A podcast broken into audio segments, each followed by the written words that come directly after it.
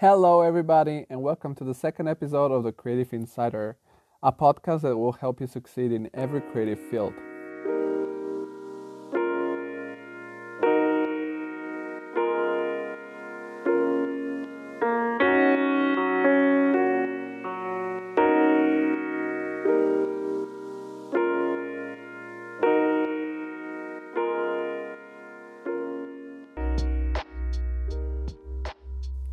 Hello and welcome.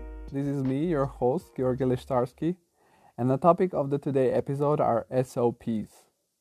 For those, the one who do not know yet, SOP stands for Standard Operating Procedure. You'll be guessing what does that has to do with creativity? Well, let me explain you by telling you a story starting from the beginning of my studies. So when I was a student, I have started each semester full of good intentions. Um, I was always telling myself, this semester I will not procrastinate, I'll be very productive and very well organized. I will follow all the classes, do all the assignments on time, little by little, and in a very well programmed way. Basically, I was telling myself that this time I'll be very disciplined, and if you have asked any of my university mates, have had the same mindset and intentions. Guess what happened? The good intentions were kept for maybe a week before the monkey mind took over. And to discover more about the monkey mind, check the Tim Urban's TED Talk on YouTube or on TED Talk. It's he explains you have this monkey that gets over your brain, and well, whatever he explains well better. So check the TED Talk of Tim Urban. So basically, every semester it started with these very tiny moments of procrastination.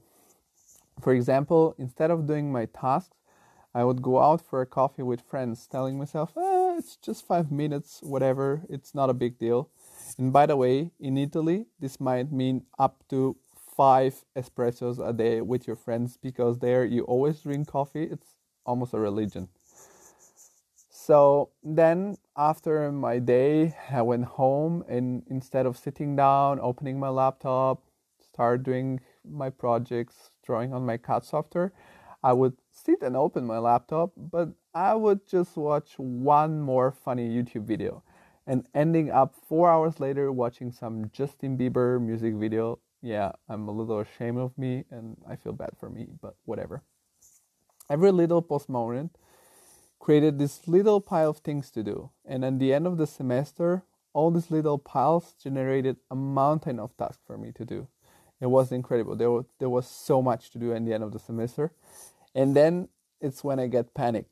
The panic just kicked in, and I would have started getting my ass at work so hard. I would execute relentlessly all my tasks, days and nights, sometimes even several days in a row without any sleep. This was very awful, I will tell you. It was frustrating in the end, I would succeed in passing my exams, and if you want, the results weren't even that bad, but the struggle was really huge. Everything was done in the last second. I needed to print my layouts multiple times and still ending up noticing some small mistakes, which I could have avoided just by reviewing my work in a better way, in a more calm way, in a more controlled way. My social life was over, non existent. Consequently, I was frustrated. And when the exams were finally over, we would sit together with my university friends, celebrate the end of the semester. And almost all of us would say something like, Yeah, people, I need to clean my desktop and put some order in my laptop, in my computer. It's just a chaos. If you check in some architectural memes pages on social media, you will always find this funny screenshot of the desktop full of icons of some architectural students with the same file called final, final 1, final 2, or final final, or final final final 3. Really, now it's final. So it's, yeah, it's just a very common joke in the architectural field. So I was thinking, why did it always happen? Why every single time we ended up in this situation. I think this is because when you're creating something which is fruit of your imagination, there is no clear outcome. Nobody tells you how a song should sound to be good. Nobody tells you how the colors of your artwork should look like. There are no fixed rules about how to make a beautiful building. I don't want you to get me wrong. Of course, there are some rules in these fields. Let's say you're a musician, you have metrics. If you're a designer, you have proportions. If you're a writer, you have grammatic. But still, the possible outcomes of your work are infinite.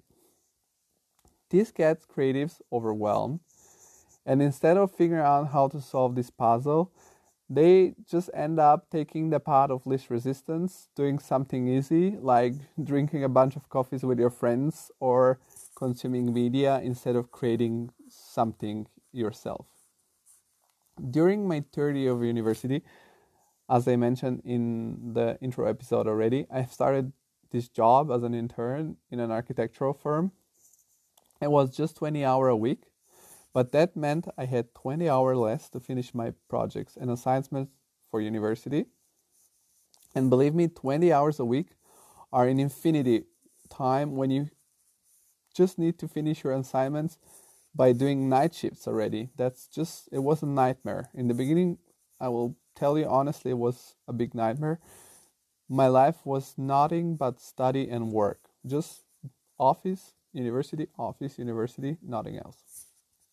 So, but how with time the things would slowly transition. So they will slowly change. And the last semester of my studies, I've done probably the best projects in my student life. I haven't put even a single night shift and still work beside my studies. So, how was that possible? That was possible thanks to something I have learned unconsciously, maybe, from the professional world. So let's say you're working as a professional in any creative field, freelancer or employed, it does not matter. When you're a professional, you get paid and you have a limited amount of time to deliver the product of your creation. So you have a deadline, you have a limited amount of days before deadline and each day you have at your disposition more or less the standard 9 to 5 8 hour workday but what does that mean that you do not deliver or deliver a bad product if you don't get inspired until your deadline or you need to do night shifts in the last moment?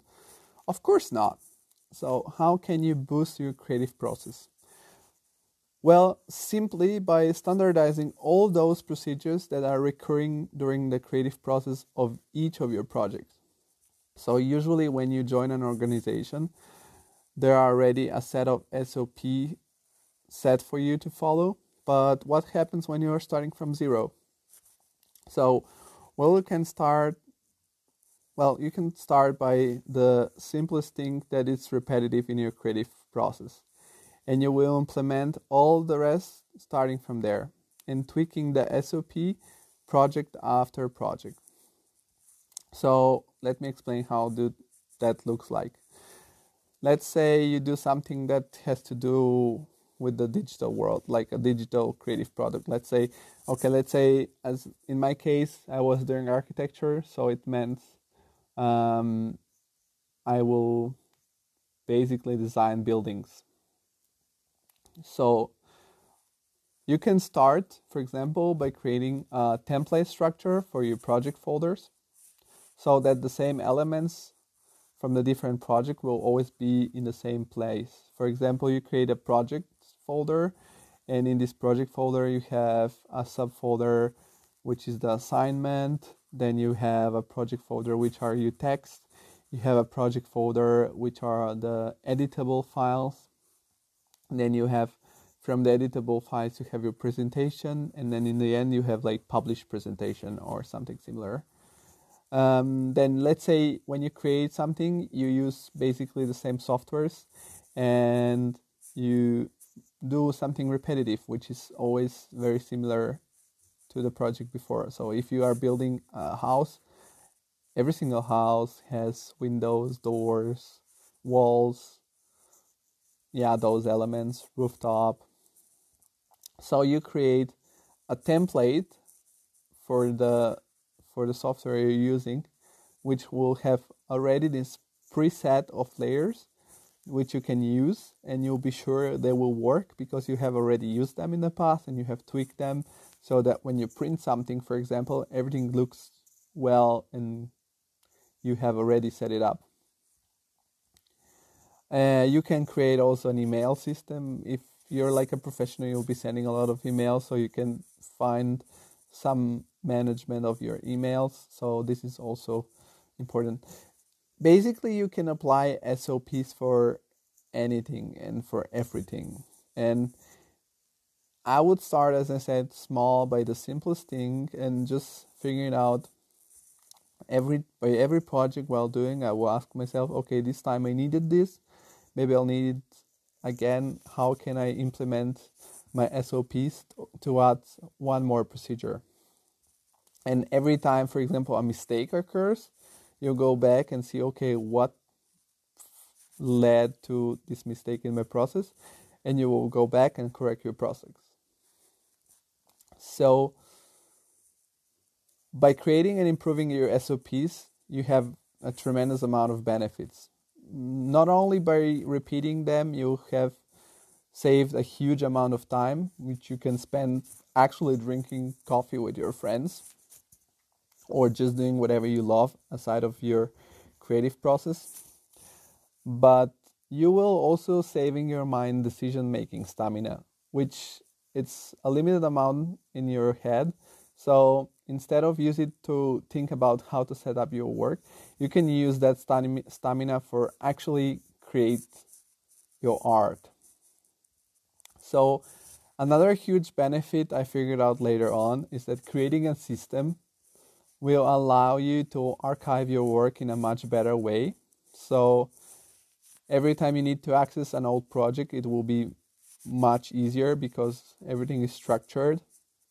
And you can create a portfolio if you want or just show the projects to a possible client. So the benefits are very big. And Last but not least, if you create those SOPs in an early stage of your creative career, uh, and let's say you decide to start up a com- company, you will have a set of SOPs which are ready, which you can use, and you can uh, let them be used from your collaborators or employees.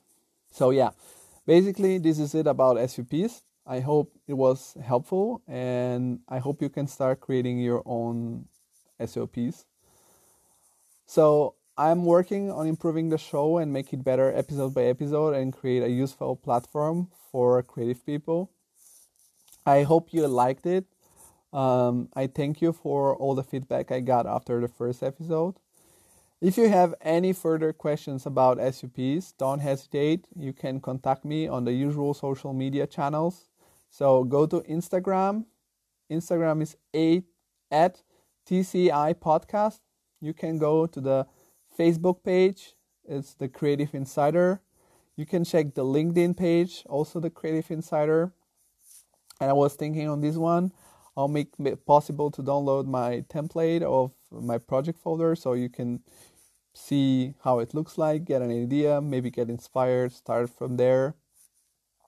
And then for the rest of us, if you press like on Instagram or Facebook, you can contact me. I'll send you a link to Dropbox to download my template, or you can ask me any questions. I will be very happy to answer all of you.